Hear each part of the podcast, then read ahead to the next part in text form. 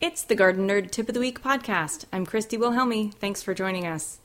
December gardening to dos. Your garden may be shut down for the winter, but there's still plenty to do before the holidays. This tip of the week comes from Organic Gardening Magazine, where they share their list of what to do this month by hardiness zone. For those in cold winter places, tasks range from refilling bird feeders to mulching perennials, from collecting seed pods to starting seeds for zonal geraniums, from harvesting leafy greens, from hoop houses and cold frames, to making holiday decorations with local evergreens and holly.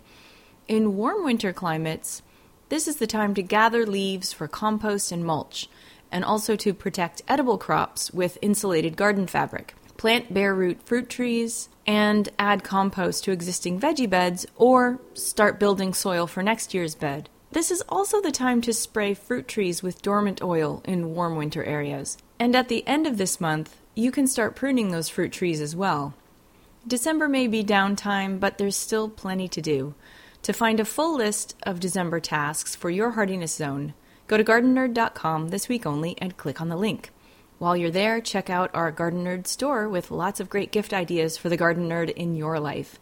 And I just want to let you know that we're taking the next couple of weeks off to enjoy the holidays, and I just want to thank you for downloading this podcast and listening. Thank you very much, and happy holidays. See you in 2016.